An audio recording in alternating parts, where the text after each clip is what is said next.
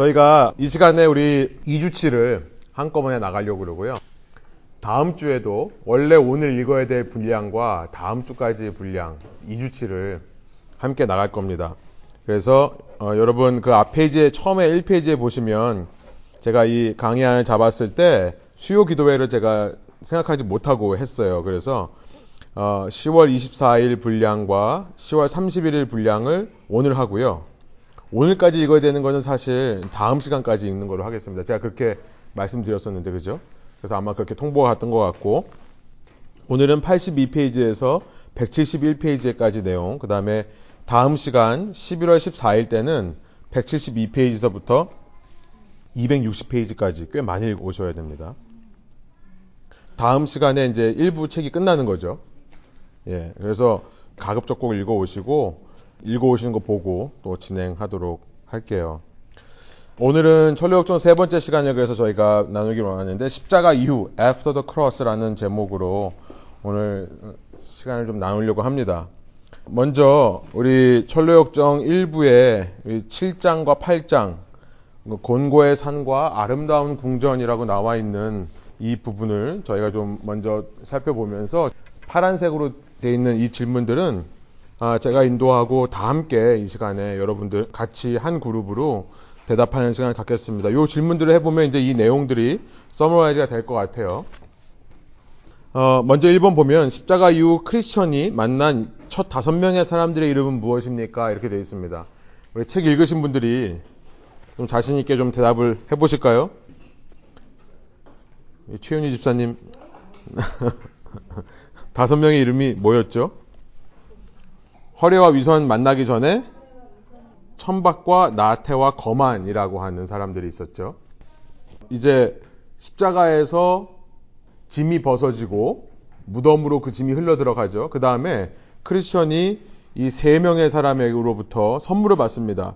첫 번째 사람이 죄를 사함받았습니다라는 선포를 해주었고 두 번째 사람이 뭐죠? 새 옷으로 그 다음에 마지막 사람이 준 것이 뭐냐면 예, 인이 있는 봉인된 두루마리 한 개. 제가 그래서 이것을 그때 말씀 나누면서 이것이 구원의 확신이다. 이것이 구원받은 증표고 보증. 뭐 성령이라고 생각할 수도 있고요. 그런데 이제 이 책에서는 구원의 확신으로 이해하면 된다라고 말씀을 드렸어요.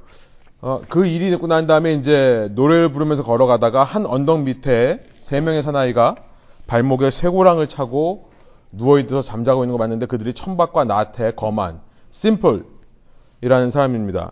천박이라고 하는 것은요, 배우기 싫어하는 걸 말하는 거죠. 그러니까 심플이라고 하는 것은 단순이라고 하기도 하는데요. 어, 우리는 뭐 단순해야 된다라고 얘기를 하지만 사실 여기서 말하는 이 심플이라는 것은 원래 고대 시대 때 심플이라는 것은 좋은 말이 아니었습니다. 요즘처럼 복잡한 세상이니까 심플이 좋다고 얘기를 하는데요. 사실 심플하다라는 말은 음, 배우기 싫어하는 것을 말합니다. 그러니까 정신적으로 발달이 많이 안 된 것을 얘기를 하는 거죠. 좀 안 좋은 의미입니다. 그 다음에 나태라고 하는 것은 뭐냐면 우리가 다 알죠. 슬러스라고 하는 것은 게으름입니다. 본성과 타협하는 거죠. 그러니까 아, 심플이라는 것이 단순 혹은 여기 보면 이제 천박이라고 되어 있는데 천박한 것이 정신적인 미숙아라면 정신적으로 발달되지 않은 사람이라면 장애인 개념이 아닙니다. 배우기 싫어하는 사람이에요. 배우기 싫어한다고 한다면 나태는 뭐죠? 육적으로 훈련이 안 된 사람이죠. 육체적인 훈련이 안 된 사람, 정신 훈련이 안 돼 있고 육체가 훈련이 안 돼 있는 사람이라고 이해하시면 됩니다. 그러면서 거만이라고 하는 거예요. Presumption. 거만은 뭐냐면 여러분 정신이 훈련이 안 되고 육체가 훈련이 안 되는 사람들이 어떤 결과에 빠지냐면 거만해집니다. 되게 신기해요. 근데 왜 거만해지냐면 사람은 배울수록 겸손해져요. 사람은 훈련할수록 겸손해집니다. 그런데 모든 것을 그냥 내 생각과 내 기준으로만 판단하는 사람, 배움이 없이, 훈련이 없이, 그냥 모든 것을 내가 원하는 대로 하고, 내가 내킬 때 하고, 모든 것을 내 기준으로 판단해버리는 사람, 이건 이거다. 라고 말하는 사람들이 사실은 Presumption, 거만한 거죠. 그러니까 이 존 번연이 이름을 참 가지고 많이 이렇게 얘기를 해요. 이름에서 무슨 메시지를 하고 싶은지를 우리가 알 수 있는 거죠. 그 다음에 두 명이 더 있습니다. 두 명이 이제 그 다음에 왔던 허례라고 하는 사람, 또 위선이라고 하는 사람, 포멀리스트라고 되어 있고 히포크레시라고 되어 있는데 이 둘은 어두 도시에 태어난 자들이라고 그러죠.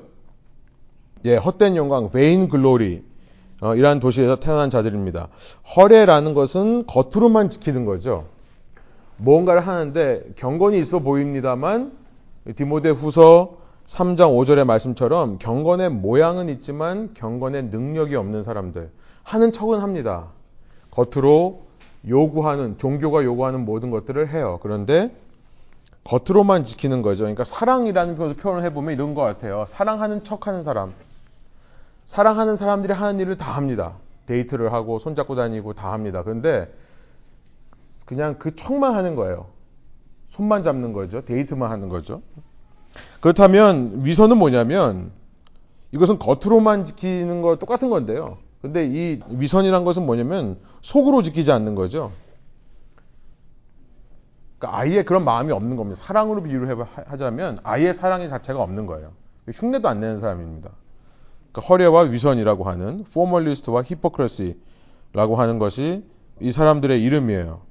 제가 이제 여기다 질문은 그들에게 크리스천이 선포한 하나님의 말씀이 달라요. 각각 다릅니다. 무엇이죠? 뭐라고 돼 있죠?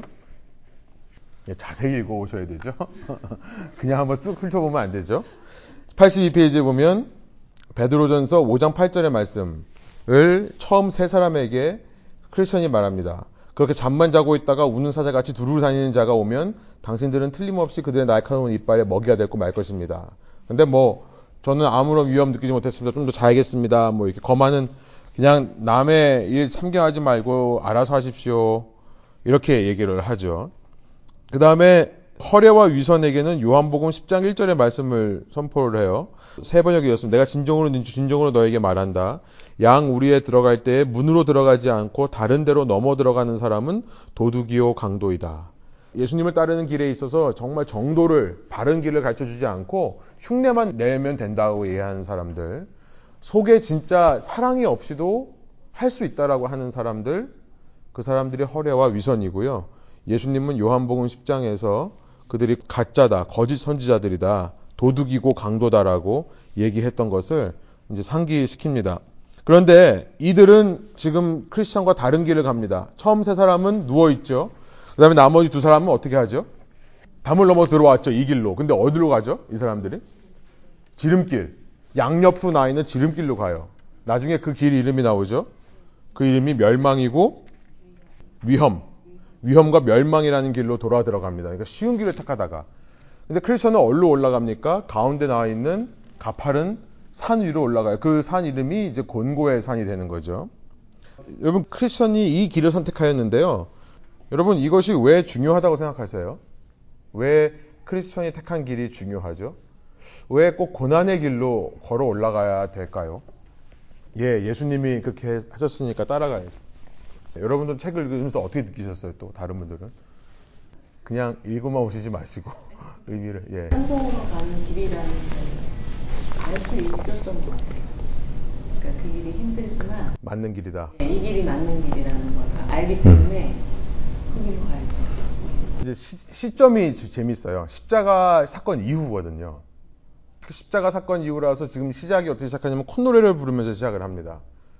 그렇죠. 우리도 예수님 믿고 처음 신앙생활해서 예수님의 사랑을 느끼고 그 안에서 아, 내 모든 이 무거운 짐이 사라진 것 같은 느낌을 받았었을 때 콧노래가 나고 정말 뜨겁게 그 첫사랑처럼 신앙인들이 처음 그래요. 예수님 믿으면 처음에 확 불타오르죠. 막 너무 신나죠. 그래서 친구들한테 다 전도하고 다니고 막 복음을 전거하고 그러다가 갑자기 시들해질 때가 있어요. 근데 그 이야기를 하는 것 같아요. 십자가를 만나고 나서 늘 꽃길만을 걸어야 될 것 같은데 우리 요즘 세대들이 꽃길이라고 표현을 하는데 꽃길만 걸어야 될 것 같은데 오히려 허례와 위선이 말하는 지름길로 가는 게 더 빨리 가는 고속 성장을 하는 신앙이 빨리 교회에서 무슨 훈련받고 직분을 해서 큰 봉사도 하고 이렇게 해야 될 것 같은데 이렇게 어려운 것들이 나오는 이유가 뭘까요? 여러분의 신앙생활에서는 그런 적이 있으셨어요? 처음에 한참 막 신나다가 하나님이 그냥 소방관처럼 불을 그냥 확 꺼버리는 것 같은 그런 느낌을 받으신 적이 있으세요? 그 식상을 할때 나오던 건데 그 식상이라는 게 에, 예수님 을 가려면은 지금 거기 있는 대로 좋은 길도 있- 있고 곤고한 길도 있고 그런데 그걸 가려고 했는데 그 성경에 있는 대로 금을 같이 만들려고. 어, 정금이야지 진짜 금이지. 거기 살짝. 지금 뭐 여기 뭐, 뭐 위대니 뭐 뻘대니 뭐 어쩌고 하는 것들 다 이거잖아요. 정금이 아니잖아요 전부 전부 가짜. 가짜로 반지 만드는 거. 그래서 진짜 진짜 반지 끼고 예, 정금과 같이 연단. 맞아요. 그게 정말 정답입니다. 아마 여러분 삶에도 그런 경험이 있을 거고요. 지금, 지금 내가 예수님 막 믿었을 때랑 지금이랑 비교해 보면, 어, 좀 다른 거 아닌가 생각이 들 때가 있을지도 모르겠어요. 저도 한동안 고등학교 2학년 때 정말 제가 뜨거웠거든요. 고등학교 2학년 때 큰 교회에서 신앙생활 하면서 고등부가 1, 2, 3부가 있는 고등 1부, 2부, 3부. 근데 각 1부마다 몇백 명씩이에요. 아이들이. 뭐 성가대도 하고 그랬는데 성가대 하다 툭 하면은 저는 성가대 시- 찬양을 불러야 될 시간에 앉아서 울고 그랬어요. 그러니까 그 전까지가 이미 말씀 전까지 이미 은혜를 받아가지고 그러니까 놀렸죠 애들이. 쟤는 맨날 노래 안 부르고 운다고. 성가대인데 성가대 찬양할 시간에 막 울고 있으니까 한두 번도 아니고 쟤는 도대체 왜 저러냐 막 이런 얘기가 있었는데 아 근데 어 그때만큼 뜨거울 때가 없었을 것 같다라고 막 생각이 드는 그런 시점들이 참 많이 있었습니다. 물론 지금은 좀 다른 것 같아요. 지금은 그때랑은 좀 다른 느낌을 받는 것 같지만 아무튼 하나님께서 우리에게 참 이렇게 쉬운 길로 가지 않게 하시는 이유가 있는 것 같고요. 존 번연은 자기의 삶을 통해 아마 좀 그런 메시지를 전달하고 싶었던 것 같아요. 예수 믿는다고 해서 다 끝난 게 아니다. 십자가의 능력을 체험했다고 해서 다 끝난 게 아니다. 그때부터 시작이다라는 얘기를 하는 거죠. 아직도 가야 될 길은 많이 남아 있다. 어, 두 번째 문제로 넘어가 볼게요. 이제 산 꼭대기에 이릅니다. 근데 재밌는 것은 힘든 길이지만 크리스천이 그냥 힘들게만 한 게 아니라 노래를 부르면서 정말 내가 아무리 산이 높다 한들 내가 올라가지 못할까 보냐 이렇게 좀 선포하면서 올라가는 모습인 것을 우리가 발견하게 돼요. 근데 그 산 정상에 올랐을 때 두 사람을 만나죠. 겁쟁이라고 하는 티모로스라고 하는 사람과 불신, 미스트러스트, 불신이라는 사람을 만납니다. 이들이 반대로 달려오고 있어요. 왜 그랬죠? 뭐가 무서워서요? 사전 사자가 있으니까, 그죠? 자, 아까 크리스천이 처음에 그들에게 선포했던 메시지. 마귀가 우는 사자와 같이 널 삼키려고 한다. 근데 사자가 진짜 나오는 거죠. 사자가 길을 막고 있고 그 길에서 지나가는 사람들을 양쪽에 묶여 있는데 어, 그 사자가 잡아먹을 것 같다.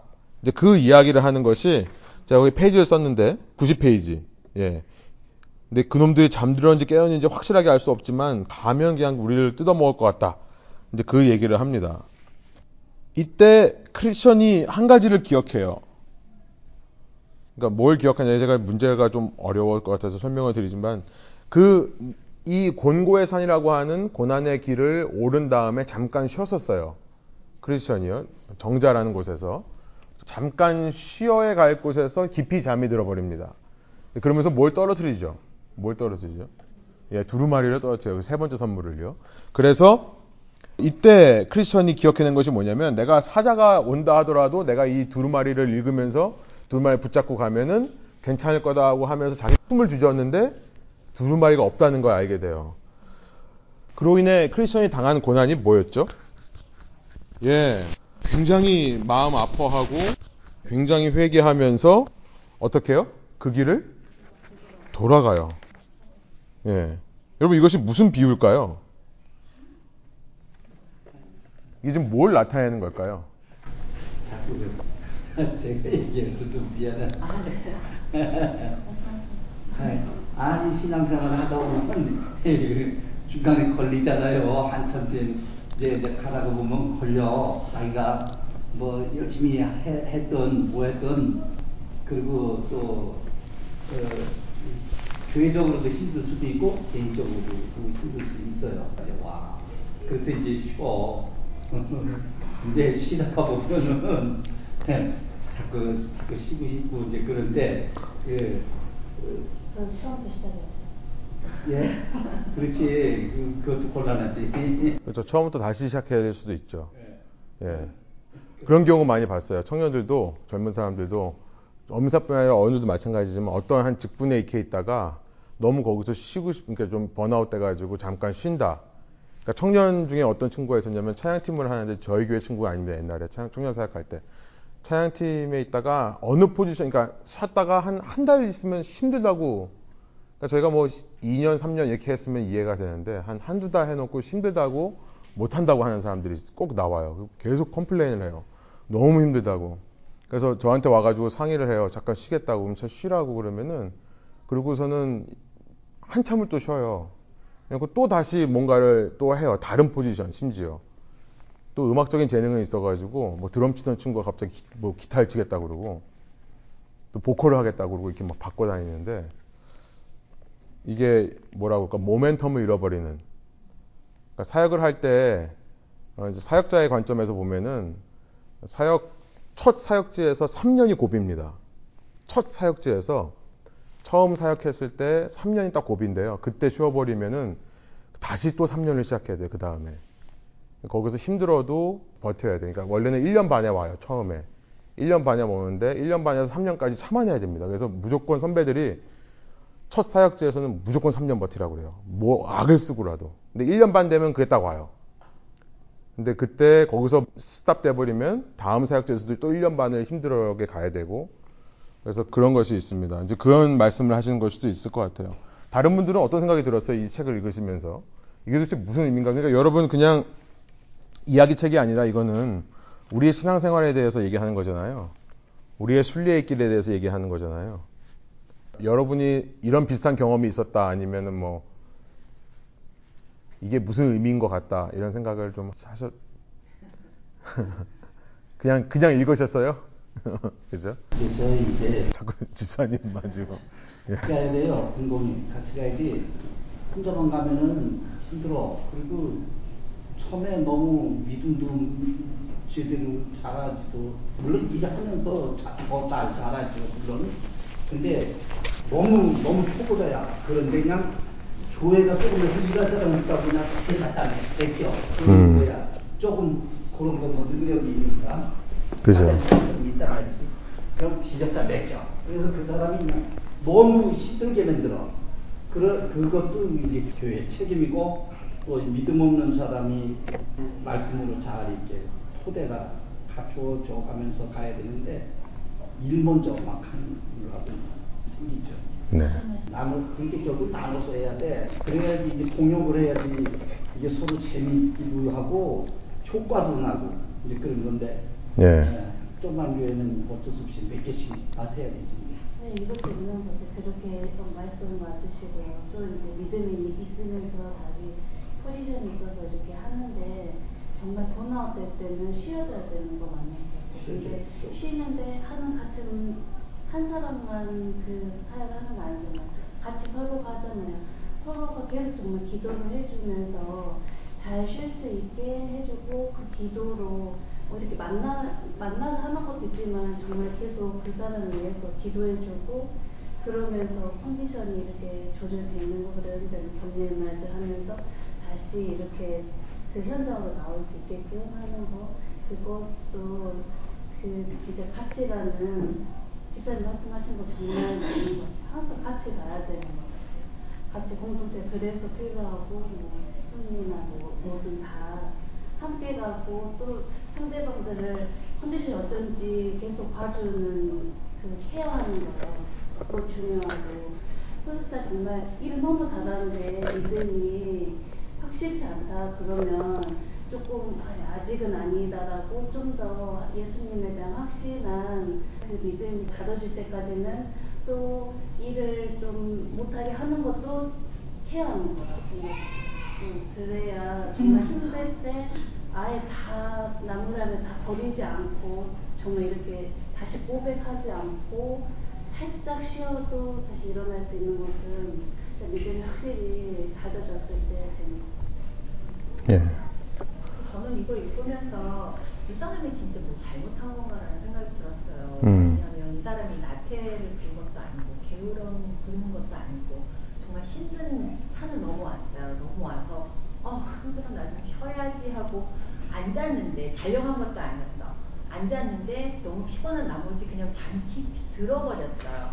그러면 자기가 의도해서 아 나 이제 안 해. 이거 아니었었잖아요. 또 잠시 쉬었는데 이게 왜 잘못됐다고 그러는 그러니까요. 이제 지금 이게 이게 사실은 좀 더 포인트에 가까운 것 같긴 해요. 그러니까 이게 지금 열심히 하다가 번아웃 되는 것도 얘기할 수 있겠지만 사실은 지금 여기 보면 88페이지에 보면요. 정자에 대해서 어떻게 표현이 되어 있습니까? 피곤한 여행자들이 잠시 쉬었다 갈 수 있도록 산의 주인이 만들어 놓은 것이다. 그러니까 이 정자는 이 가파른 공고한 산을 올라가는 데 있어서 좀 쉬었다 가라고 한 겁니다. 그러니까 누가 하나님께서 쉬어갈 기회를 주는 거예요. 그런데 거기서 또 딴 일을 한 게 아니죠. 두루마리를 꺼내 읽어보면서 위안을 얻죠.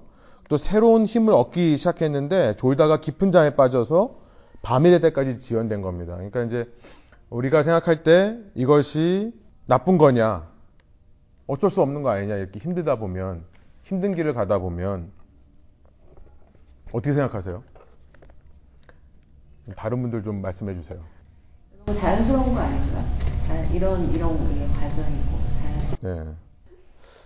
저는 자도 이게 두루마리가 되게 귀한 거잖아요. 네. 이거를 뭐 저라면 자 만약에 잠에 그대로 떨어지지 않게 내가 탁 하고 이렇게 하고 잤을 텐데 음. 귀한 거를 왜 힘들다 쥐고 그쵸. 그리고 또 떠날 때 귀한 거를 왜 체크를 안 한 거죠. 예. 그냥 갔는지 그게 너무 안타깝고 예. 그러니까 이제 이게 그런 메시지가 있는 거예요. 그러니까 가야 될 거가 먼저가 돼버리는 거예요. 그러니까 잠깐 쉴 수 있습니다. 쉬는 거 괜찮아요. 그러니까 힘들 때 당연히 쉬어야죠. 번아웃 될 때는 스탑해야 돼요. 번아웃 된 사람한테 기도해라. 절대 안 돼요. 이때는 정말 아무것도 안 해야 돼요. 번아웃 되면. 근데 번아웃이 오는 두 가지가 있어요. 상황적인 문제가 있고 이 상황이 이 사람으로 하여금 번아웃 만들게 해요. 그래서 어떤 사람인지 그 상황에 집어넣으면 이 사람 어떤 사람도 번아웃 되는. 근데 혼자만 번아웃 되는 것도 있어요. 주위 사람들은 안 그러는데 나만 번아웃 되는. 근데 그런 거는 본인의 문제가 크겠죠. 그 상황 때문에 번아웃 되는 거는 어떤 사람을 갖다 놔도 burnout이 되는. 아주 두 가지가 있지만은 어떤 경우든지 번아웃 될 때는 stop해야 됩니다. 쉬어야 돼요. 그건 맞아요. 쉬면서 회복해야 되고 번아웃 되면은 기도도 안 나와요. 기도가 나온다 그러면 아직 번아웃 안 된 거거든요. 그러니까 완전히 다, 타 없어지는 게 번아웃이니까. 그래서 저도 이렇게 보면서 이 신앙의 길을 가면서 우리가 사역 꼭 일을 해서가 아니라 그러지 않으세요? 예수님 믿고 정말 말씀대로 살고 내 속에 죄와 싸우고 이거 번아웃 되지 않으세요? 가끔. 가끔 이렇게 식단 딱 차려가지고 몸에 좋은 것만 딱딱 먹다가 하루 정도는 진짜 막 아무거나 막 그냥 먹는 그런 날이 필요한 것처럼 예수님 따라가는 길이 사실 이상적으로 보면 매일 이렇게 나를 부인하고 가지만 그렇게 가다 보면은 참 힘든 것이 사실이에요. 근데 그럴 때는 쉬어가게끔 하나님께서 만들어 오신 거예요. 근데 문제는 뭐냐면 아까 말했지만 쉼을 길게 가지면 그게 천박이 됩니다. 쉼을 길게 가지면 그게 나태가 되죠. 쉼을 길게 가지다 보면은 그게 거만이 되고 허례로 빠지고 위선으로 빠질 수 있다는 거예요. 그러니까 저희 사역자에서도 번아웃 때문에는 첫 번째는 그냥 쉽니다. 뭐 여행을 갔다 오든지 이 장소를 벗어나게 해요. 기도하라는 권면도 안 해요. 그런데 그 기간이 예를 들어서 뭐 몇 달씩 길어진다 그러면 그건 잘못된 거죠. 잠깐 스탑은 하지만 결국은 어느 시간이 되면 기도하기 시작해야 돼요. 결국 기도가 회복이 일어나거든요. 그러니까 아무것도 안 하고 스탑하는 건 좋아요. 근데 잠깐은 그럴 수 있지만 이게 길어지면 거기서 이제 이 길을 가지 못하는 그러면서 지름길을 찾게 되는 우리의 악한 본성이 나타나게 된다는 겁니다. 그러니까 이 퓨리탄이기 때문에요. 조한 번연이 우리 속에 있는 이 죄성에 대해서 굉장히 솔직하고도 아주 민감하게 다루고요. 수술하는 의사처럼 우리 속에 있는 죄성을 그냥 이렇게 정말 끄집어내는 것처럼 저는 그렇게 느껴져요. 이 책을 읽으면서. 하나도 이렇게 그냥 좋은 게 좋은 거다라고 얘기를 안 하고요. 우리가 신앙생활 하면서 빠질 수 있는 함정들에 대해서 얘기를 하는 겁니다. 그래서 우리가 보기에는 이해가 안 될 수도 있지만 크리스천은요, 자기 속에 있는 죄성을 깨달은 거예요. 존 번연은. 자기 속에 있는 죄성을 깨닫고 그렇게 별거 아닌 것 같은데 뼈 아픈 슬픔이라고 91페이지 표현하고 있어요. 그는 때로는 한숨을 내쉬고 때로는 눈물을 흘리면서 잠시 피로를 풀 수 있도록 만들어진 정자에서 그토록 오래 잠을 자버린 자신의 어리석음을 거듭 자책했다. 그죠? 사실 우리의 선배들이 이런 영성으로 신앙생활을 했습니다. 우리는 사실 어떻게 보면 더 인본주의적인 인간 중심적인 사회에 살고 있기 때문에 덜 그렇지만 계속해서 그래서 저도 읽으면서 이게 너무 새로운 거예요. 아, 그럴 수도 있지. 이렇게 실수할 수도 있지. 근데 91페이지부터 92페이지 보면은 이 92페이지에 탄식하는 말을 보세요. 그리고 아까 이제 최윤희 집사님 짚어주신 대로 정말 내가 가야 될 길에 바쁜 거였구나. 정말 예수님을 사랑하고 예수님을 붙들고 하는 게 아니라 가야 되기 때문에 가는. 여러분 아마 교회 봉사하시면서 신앙생활 하시면서 저도 사실 사역하면서 이런 것들이 좀 뼈저리게 느껴질 때가 있어요. 처음엔 사랑으로 시작했는데 사역자가 되고 나면 재밌는 게 뭐냐면 저도 제가 옛날에 목사님 비판하는 청년 중에 유명했습니다. 제 마음에 드는 목사님 별로 없었어요. 그러다가 제가 이제 이재철 목사님이라는 분을 처음 보고서는 정말 마음속에 존경스러운 마음이 저는 알지도 못해요 그분. 아, 한번 가까이 근처에 한 가본 적이 있었는데 제가 가서 뭐 인사할 그런 것도 없었어요 제 마음속에. 그러니까 그런 용기도 없었어요. 너무 존경하는 분이라서. 근데 그런 분이 있었고 이제 가까이에 있는 저희 교회 하와이에 있는 교회 담임 목사님이 저한테 굉장히 좋은 영향력을 주셨어요. 근데 그 전까지는 어 저 목사들 왜 왜 저렇게 사냐. 근데 제가 거듭 말씀드리지만 그렇게 얘기를 하니까 너 한번 해봐 하신 것 같아요. 목사가 되기 전과 되기 후가 완전 달라요. 그리고 목사가 되고 나서 모든 사역의 기쁨을 싹 뺏어 가십니다. 하나님이. 저희는 제가 왜 목사님이 새벽기도 안 나오냐? 우리 청년부 목사님 저보다 새벽기도 안 나왔어요. 근데 제가 목사가 되고 나니까 그 기쁨이 사라져 버렸어요. 새벽기도의 기쁨이. 왜냐하면 나와야 되는 거예요, 이제는. 안 나오면 안 되는 거예요. 헌금도 그렇죠. 예배도 그렇죠. 모든 게 다 해야 되는 걸로 바뀌어 버려요. 근데 그 상황 속에서 한참을 잃어버리고 살았던 게 뭐냐면 사랑이에요. 해야 되니까 하는 거죠. 책임이니까 하는 건데 어느 순간 사랑이 잃어버렸다는 걸 깨달았을 때 그때 정말 회개가 일어나는 것 같아요. 아마 그런 모습이 아닐까. 쉬운 길을 찾게 됩니다. 사람은요. 천박해져요. 나태해져요. 그래서 정신적인 훈련 안 하고 육체적인 훈련 안 하면서 내가 생각하는 것대로 해도 된다라고 하는 거만이 생기고 거기서부터 허례와 위선이라는 게다 여기서부터 나오는 겁니다. 그러니까 이 이름들이 그런 의미가 있다고 생각이 들고요. 자, 이제 그러면은 3번으로 넘어가 볼게요. 이제 이 두루마리를 찾았으면 이제 와서 정말 기쁨 감사한 마음으로 가슴 깊숙한 곳에 다시 두루마리를 간직하게 된 크리스천이요. 기쁨의 눈물로 범벅이 된 채 길을 떠납니다. 그런데 그랬는데도 불구하고 그 마음 속에서 두려움이 사라지진 않아요. 뭐에 대한 두려움? 예. 불신과 겁쟁이가 말했던 그 사자들에 대한 두려움이 사라지지가 않는다는 겁니다. 이때 만나게 된 궁전의 이름이 아름다움이라는 궁전이에요. 94페이지에 가보시면요. 누가 한번 찾아봐 주세요. 그 궁전이 세워진 목적을 여기 기록되어 있는데 한번 누가 말씀해 주시겠어요? 순례자들에게 안도감과 평안한 휴식을 보장하기 위해 세워진 집. 네. 너무나 중요한 말이죠. 순례자들에게 안도감과 평안한 휴식을 보장하기 위해 세워진 집입니다. 이 안에서 이제 사람들을 만나죠. 이제 내용은 이제 이런 식으로 좀 정리하고 넘어갈게요. 뭐 문지기, 문지기 사람이 이름이 경계, watchful. 그러니까 이 사람은 어떤 역할을 하냐면 경계심을 일깨워주는 사람이겠죠. 신중하다고 하는 이제 여인을 만납니다. 또 분별, 분별하게 해주는 사실 discretion이라는 말이 분별이고 prudence란 말이 신중인데 지금 한국 번역은 거꾸로 번역을 해놨어요. 근데 어쨌든 분별하게 해주는 사람이에요. 그러니까 크리스천으로 하여금 처음에는 무엇을 조심해야 되는지 알려주는 사람이라면 그 다음 사람은 옳고 그른 것을 알려주는 사람, 그 다음에 신중할 것을 얘기하는 사람, 신중하게 조언해주는 사람이겠죠. 경건, 경건에 대한 이야기를 해주는 사람, 자애, charity. 자애는 뭐냐면 정말 선한 행실이죠. 누군가를 도울 수 있는, 누군가에게 격려할 수 있는 그런 메시지를 주는 사람이라는 것을 어, 우리가 상징적으로 봅니다. 이때 크리스천의 원래 이름이 드러나요. 크리스천의 원래 이름이 뭐였죠? 이 사람들에게 소개를 하는데 예, Graceless라고 하는 은혜 없음이라고 하는 이름이 여기서 이제 공개가 됩니다. 제가 이제 저희가 한번 이 관찰을 해봤고요. 저는 이 말씀을 생각하면서 이런 포인트를 제가 좀 생각을 해봤어요. 고난에는 두 가지가 있다. Two kinds of suffering이 있다. 크리스천의 말로 말하면 올라가는 고난이고요. 하나는 또 하나는 내려가는 고난이라는 거죠. 아니면 뭐 돌아가는 고난, 되돌아가는 고난, 올라가는 고난이 있고 내려가는 고난이 있다. 올라가는 고난은 분명합니다. 그러니까 뭐냐면 천박하고 뭐 단순 혹은 나태, 거만 이런 헐의 위선과 다른 삶을 살기 위해 올라가는 때 느껴지는 고난이에요.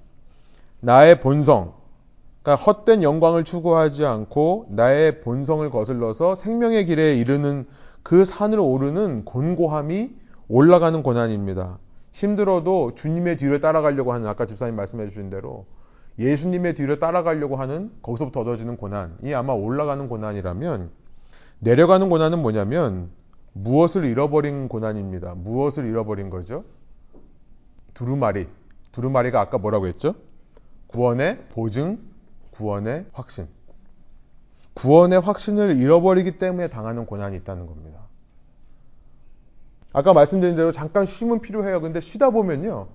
사람의 본성은 굉장히 악합니다. 우리 어른들은요. 주일 성수는 이게 율법이었습니다. 무조건 교회 나가야 돼요. 근데 이제 젊은 사람들은 이게 요새 율법이 아니라는 게 알죠. 억지로 지킬 필요 없고 뭐 한번좀쉴 수도 있고 요즘 사람들은 그렇게 생각하잖아요. 그래서 뭐 힘들어서 몇 주 쉬다 보면은 제 주위에 이런 사람들이 참 많은데요. 몇 주 쉬다 보면 뭘 알게 되냐면 주일날 교회를 안 나가면 시간이 너무나 많다는 걸 알게 돼요. 주일날 별의별 걸 다 할 수 있어요. 평소에 못하던 그리고 시간도 하루가 얼마나 긴지 몰라요. 그러니까 오히려 짜임새 있게 뭔가를 할 수 있어요. 젊은 사람들은 그래서 한 번 교회 안 나가다가 그 맛을 보기 시작하면은 교회 많이 안 나갑니다. 요즘 보세요. 청년들에게는 주일 성수한 개념이 없어요. 율법적인 개념 없는 거는 괜찮아요. 근데 보세요. 뭐 한 달에 한 번 본인이 시간 되면 나와요. 그죠? 사실이에요. 그러니까 무슨 일이 있고 오다가도 무슨 일이 생기면 그냥 딴 데로 가고 이렇게 돼요. 그러면 이제 율법적으로 신앙생활하는 우리 위의 세대 분들이 더 신앙생활 잘하는 겁니까? 지금 세대가 더 잘하는 겁니까? 저는 사실은 아무리 생각해봐도 차라리 율법적으로 그 자리를 지키는 게 더 낫지. 지금처럼 이렇게 본인이 원하는 대로 왔다 갔다 하는 게 정말 우리 선조들보다 더 위대한 신앙일까? 저는 아닐 것 같아요. 물론 이들은 여러 가지 이유를 얘기를 합니다. 신학이 어떻다. 성경에서 율법적으로 안식일을 지키라고 하는 것은 구약시대고 신약시대엔 그런 개념이 없다. 이런 얘기를 하겠지만 사람은요, 악한 본성이 있기 때문에 제가 이렇게 썼습니다. 쉬다 보면은 쉬운 길을 선택하게 돼 있어요. 같은 말입니다. 쉬는 게 쉬운 거예요. 사실 사람은. 안 배우는 게 쉽고요. 나태한 게 쉬운 거예요. 내 몸과 정신을 훈련하지 않는 게 쉬운 겁니다. 그러니까 쉬다 보면 쉬운 길을 추구하게 되어 있는 게 인간이라는 거죠. 그럼 어떻게 됩니까? 구원의 확신이 없어도 그러니까 예수님에 대한 정말 그 사랑이 없어도 그냥 필요한 것들을 하게 돼요. 그러니까 허례와 위선이 거기서부터 나오는 거죠. 교회 봉사하고 사랑의 섬김, 예배 등등이 구원의 확신과 감격 없이도 돌아가다 보면 문제가 뭡니까? 어느 순간 정말 그 구원의 확신이 잃어버렸다는 것을 알게 돼요. 그러면은 정말 문제가 뭐가 되냐면 겁쟁이와 불신이 생겨나는 겁니다. 내 속에. 그래서 겁쟁이와 불신이 뛰어오는 모습을 그려놓고 있는 거예요. 그런 크리스천에게. 그렇게 두루마리 없이도 열심히 산을 올라가고 있던 크리스천에게 하나님이 이 사람들을 지나가게 해주면서 깨닫게 해주시는 거죠. 아, 내가 구원의 확신 없이 이 길을 가고 있었구나 하는 생각. 왜냐하면 내 속에 두려움이 생기거든요. 어느 순간. 쉬운 길을 가다 보면 두려워져요. 신기해요. 오히려 예수님 따라가고 어려운 길이지만 선택해서 가다 보면 두려움은 없습니다. 힘들 뿐이죠. 두렵지는 않아요. 예수님의 길을 가다 보면 확신이 더 생기는 법입니다. 힘들지만 불신이 생기지는 않아요. 근데 인간이 쉬운 길을 추구하다 보면 겁쟁이와 불신이 된다. 앞서 보니까 아까 말씀드린 대로 우는 사자와 같다라는 얘기를 했는데요. 사자가 존재하는 이유 중에 하나는 뭐냐면 심판이죠. 쭉정이를 가려내는 것. 겉으로 보이기에는 곡식처럼 보이지만 속은 비어 있는 아무것도 없는 쭉정이를 걸러내는 역할을 하는 것이 사자입니다. 무는 사자처럼 마귀가 삼킬자를 찾는다고 했는데 하나님이 이걸 왜 허락하시는가? 심판하시기 위해서예요. 이 시대에. 이 사자처럼 그래서 겁쟁이와 불신처럼 그 길을 가지 못하는 사람들을 분별해내기 위해서. 그런데 동시에 하나님은 알곡에 대한 관심이 있으신 거죠, 실은. 알곡이 탈곡되게 하기 위해서. 알곡이 탈곡되게 하기 위해서요. 그 껍데기를 벗기고 속에 있는 그 정말 알곡이 드러나게 하기 위해서 사자가 존재하는 겁니다. 여러분 우리가 생활생활 잘하다가 사자 같은 이런 마귀의 시험에 우리가 흔들릴 때가 있어요.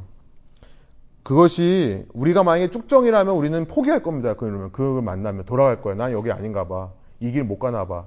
근데 그런데도 우리는 그 길을 가고자 하는 마음이 드는 것은 뭐냐면 하나님께서 이 길을 가는 건 맞는데 너희가 지금 잘못 가고 있다는 것을 알려주시는 거죠.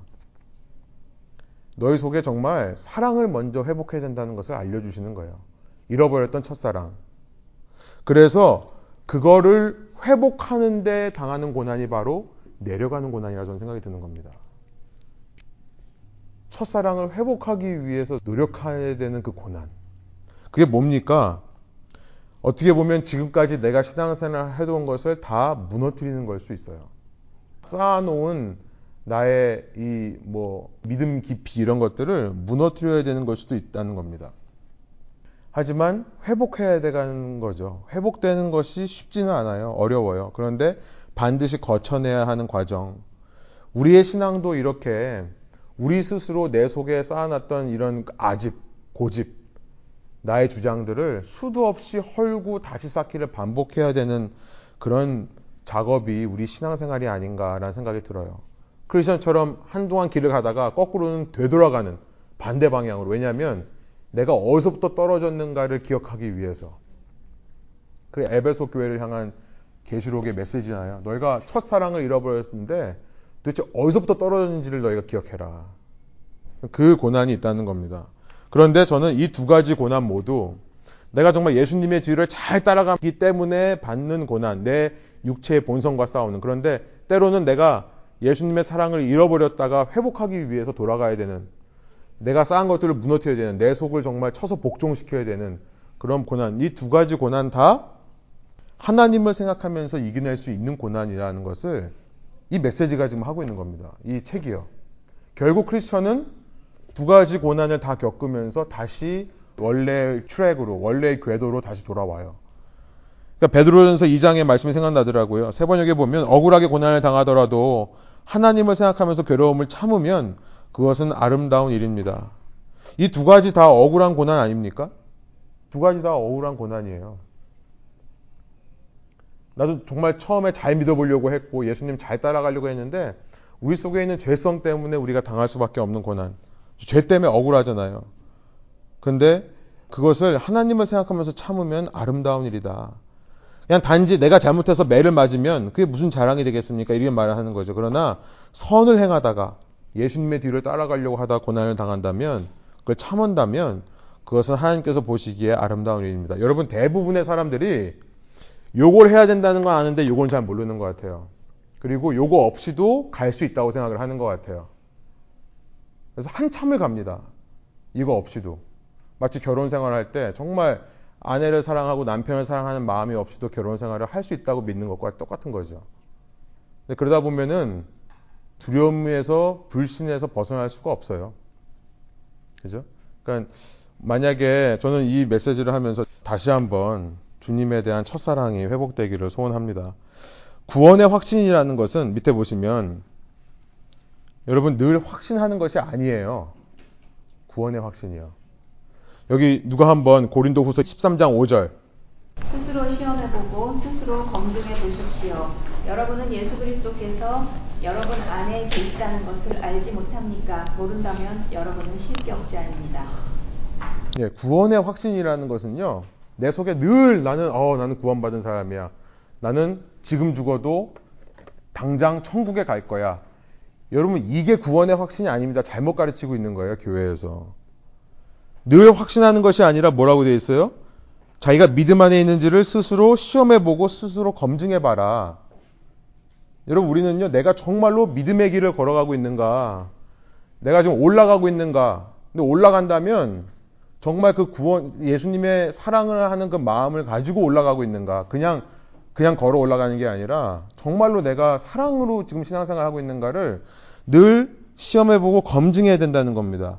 그게 아니라 그러면 올라갔다가 내려갔다가 올라갔다가 내려갔다가 쌓아놨다가 헐었다가 쌓아놨다가 헐었다가 뭐 하던 일을 떼어치다는 게 아니라 내 속에 있는 아집과 고집을 내가 믿고 있는 모든 것들을 내려놓고 제가 1대1 양육할 때 그거 하잖아요. 서랍 정리를 하는 것처럼 내가 지금까지 옳다고 생각했던 거 맞다고 생각해서 다 무너뜨려 놓고요.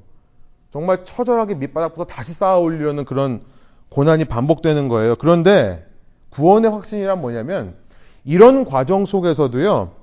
살아계신 예수님을 발견하는 겁니다. 때로는 크리스천처럼 실수할 때도 있어요. 때로는 되돌아가야 될 때도 있어요. 한참을 모르고 그냥 갈 때도 있어요. 좋은 게 좋은 거지 하고 살 때도 있어요. 근데 이런 시간 속에서 겁쟁이와 불신은 예수님이 가신 방향과 반대 방향으로 가고 돌아오지를 못합니다. 그런데 구원의 확신은 뭐냐면 이렇게 되돌아가다가 가다가 되돌아가고 다시 가는 이 과정 속에서도 내 속에 살아계시는 예수님을 발견할 수 있는 것. 그게 구원의 확신이라는 거예요. 한 번의 십자가 은혜를 체험했다고 검증 없이 여러분 평생 살 수 없습니다. 이것은 오히려 세속적인 메시지예요. 비성경적인 메시지고요. 어떻게 보면 인원 동원하고 사람을 설득하는 메시지입니다. 세뇌하는 메시지예요. 수많은 고난과 역경, 때로는 실수에 대해서 벌을 받습니다. 우리는요.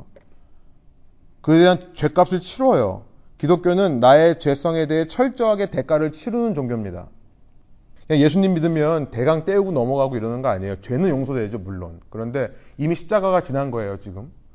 모든 죄는 용서받지만 허물은 남죠.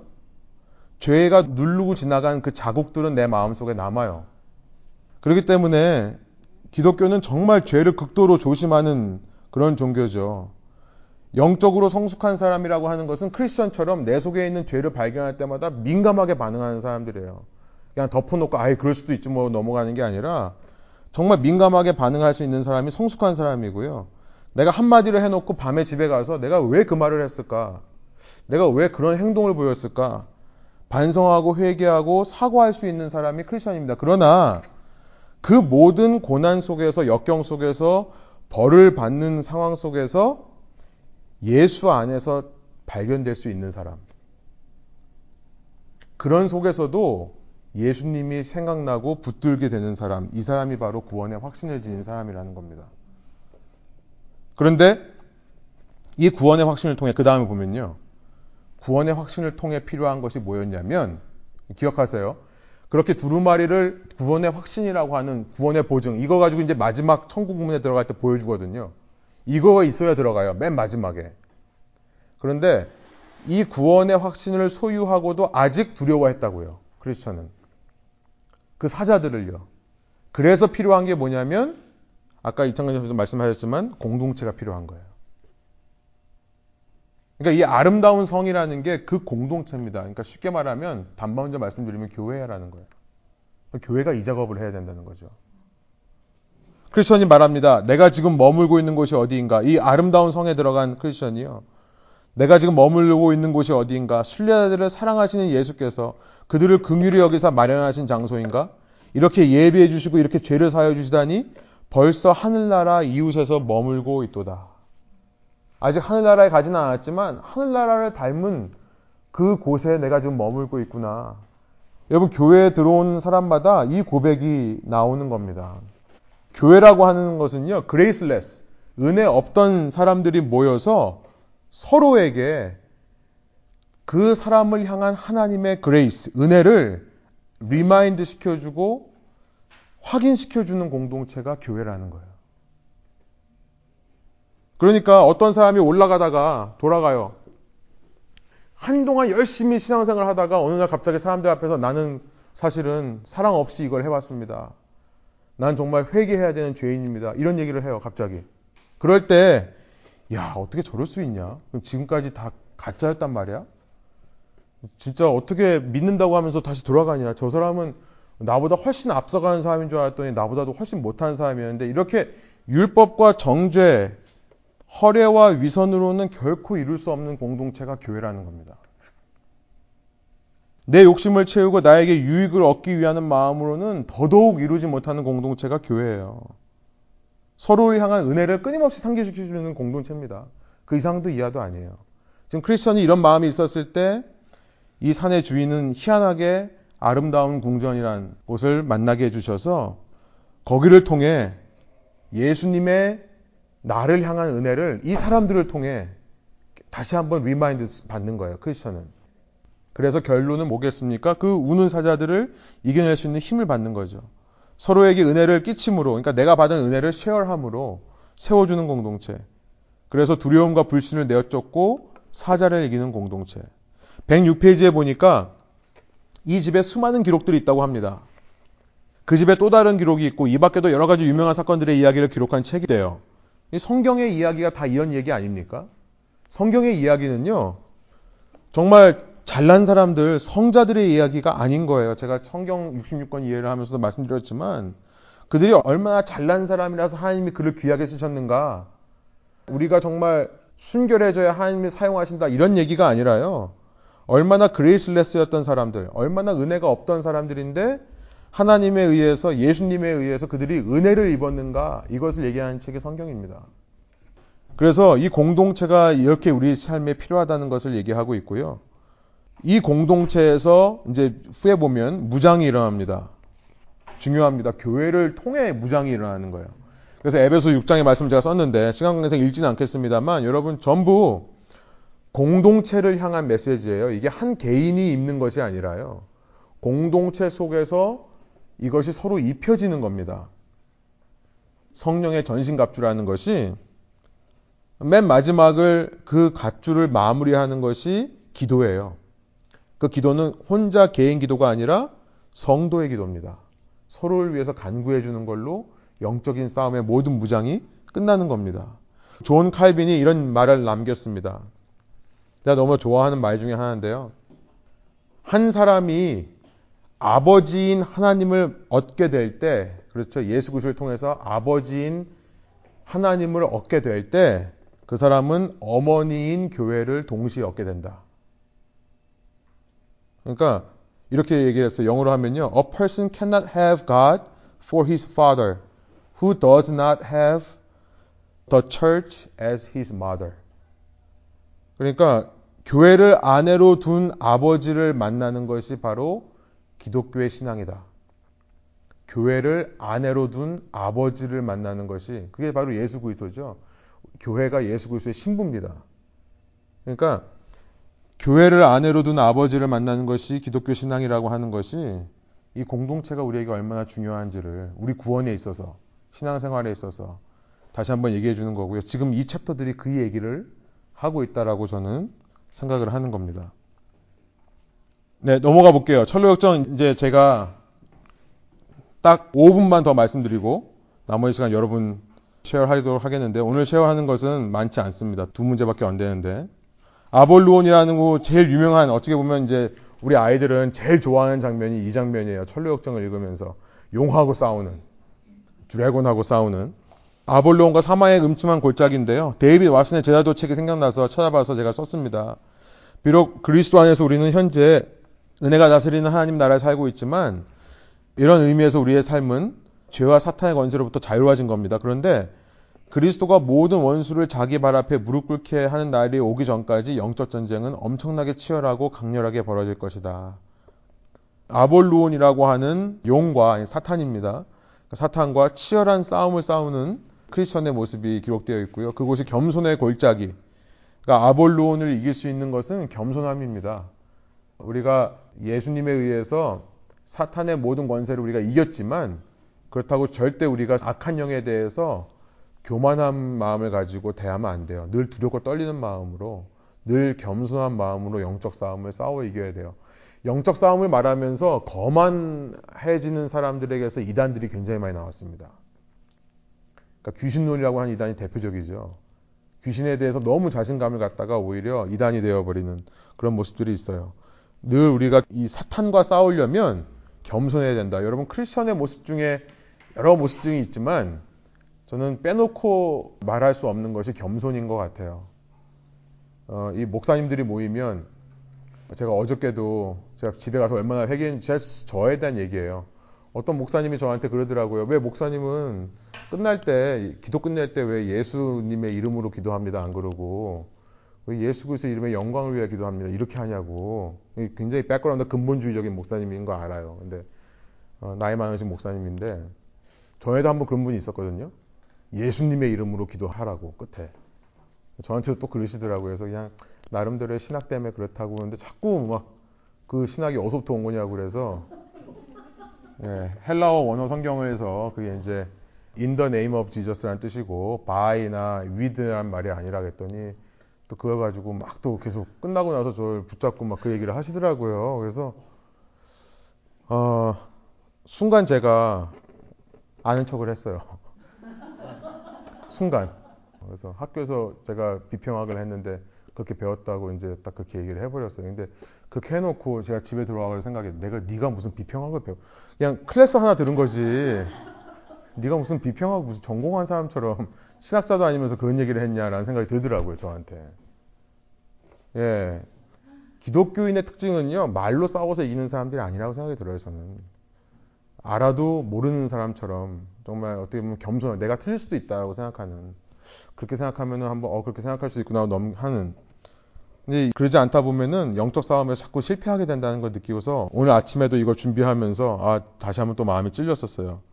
저만 그런 게 아니라 우리 모두가 그런 민감한 것이 있었으면 좋겠고 그러면 겸손을 통해서 우리가 사탄을 이길 수 있다. 재밌는 게 뭐냐면 아볼로온과 싸워서 이겼는데요. 그럼 끝일 줄 알았는데 끝이 아니더라라는 거예요. 그 이후에 또 사망의 음침한 골짜기가 펼쳐집니다. 그러니까 예, 십자가를 지금 만나고 오는 사람인데 사탄이 와가지고 여러분 음, 우리가 착각하면 안 되는 게 예수님 믿으면 모든 사탄의 유혹이 사라진다 거짓말입니다. 구원파에서 잘못 가르치는 거예요. 그죠? 예수님도 사탄의 시험을 받으셨어요. 근데 사탄의 시험에 넘어가지 않을 뿐이죠. 그러니까 시험 받는 거는 모든 크리스천이 다 똑같이 받습니다. 크리스천들은 승리해요. 그러나 시험 받습니다. 유혹을 받아요.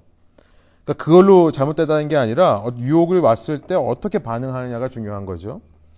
조나단 에드워드는요 이런 말을 남겼습니다. 그러니까 이게 제가 이제 퓨리턴들을 이다 보니까 제가 퓨리턴 계열의 사람들을 많이 생각이 나는 것 같은데 조나단 에드워드가 이런 얘기를 했습니다.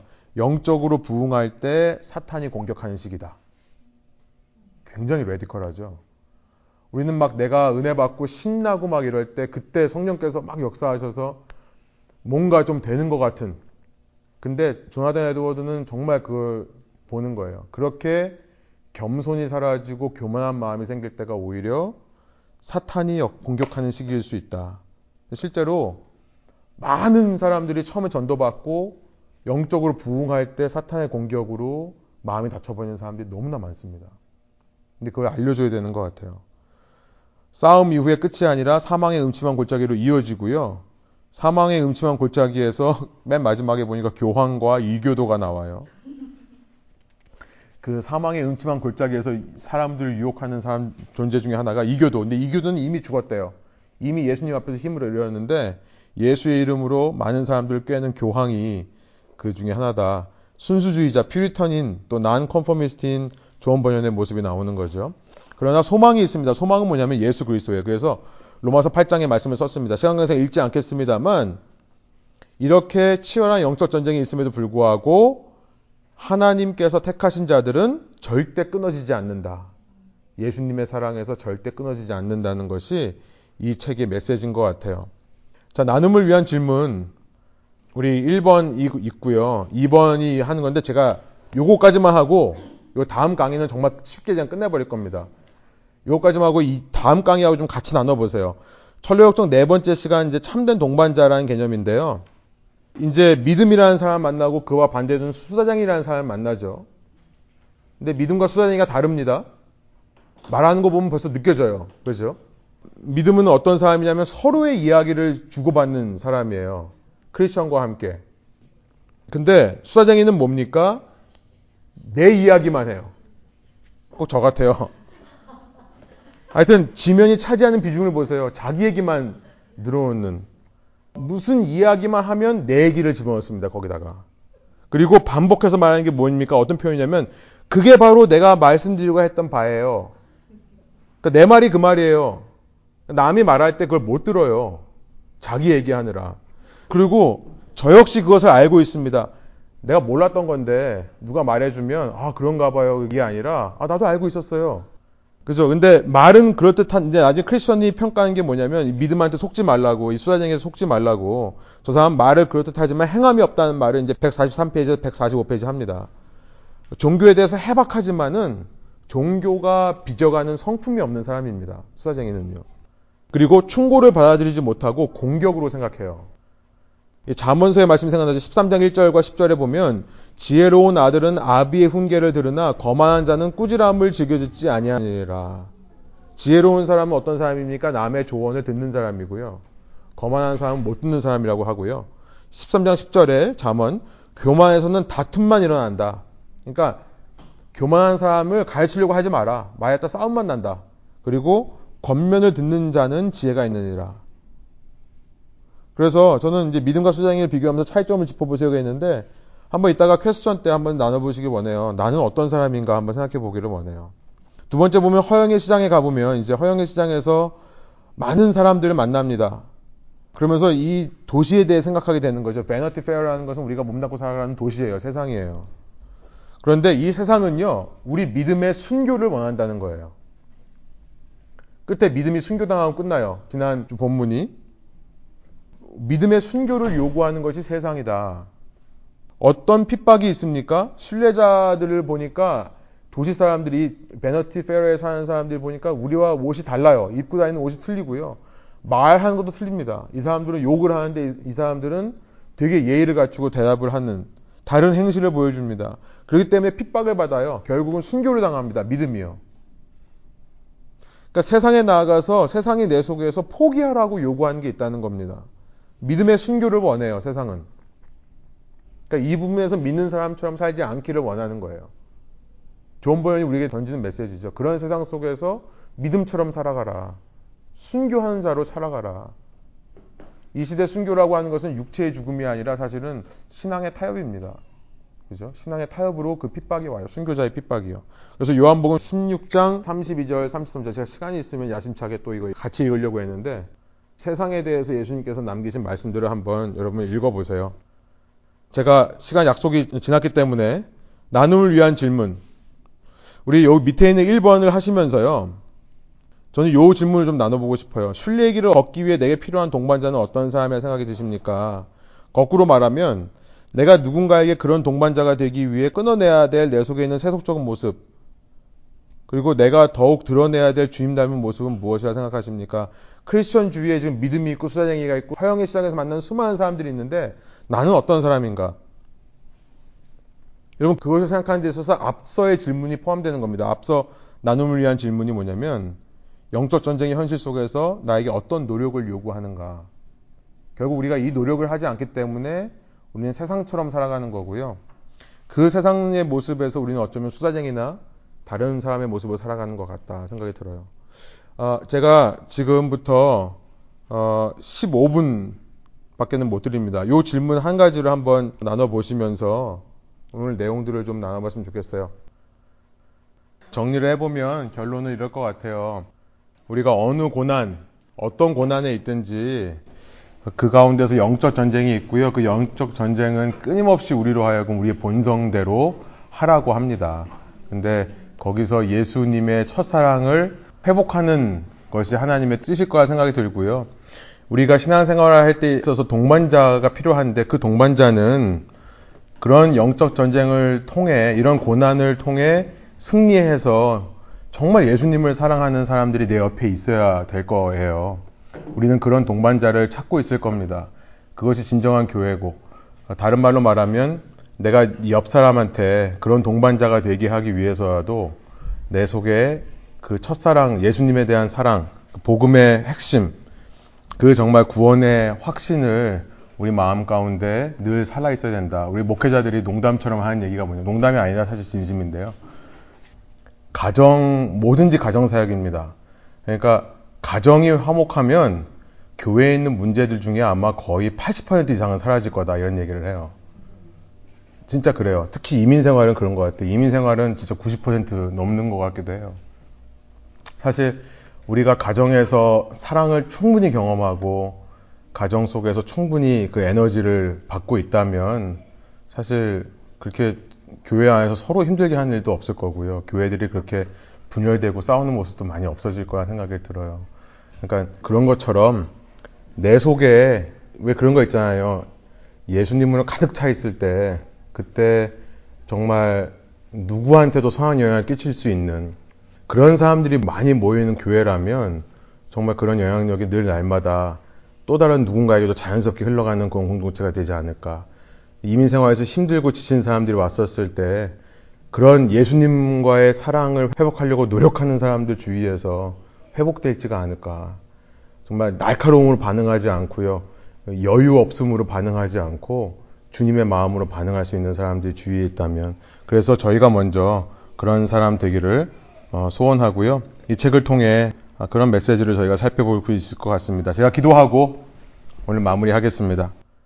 하나님, 저희의 이 영적 전쟁, 저희 주님을 따라가는 길에 있어서 우리가 때로는 올라가기도 하고 내려가기도 하고 up down이 있고 정말 때로는 실수도 하고 실패도 하고 어려움을 당합니다.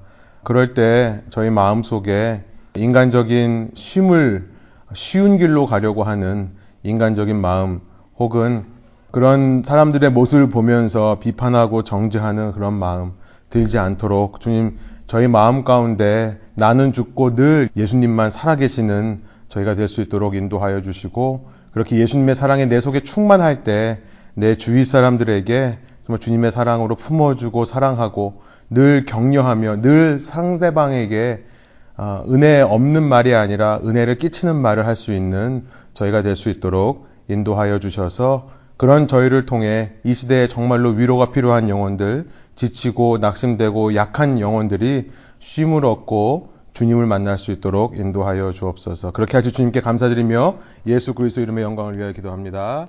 아멘.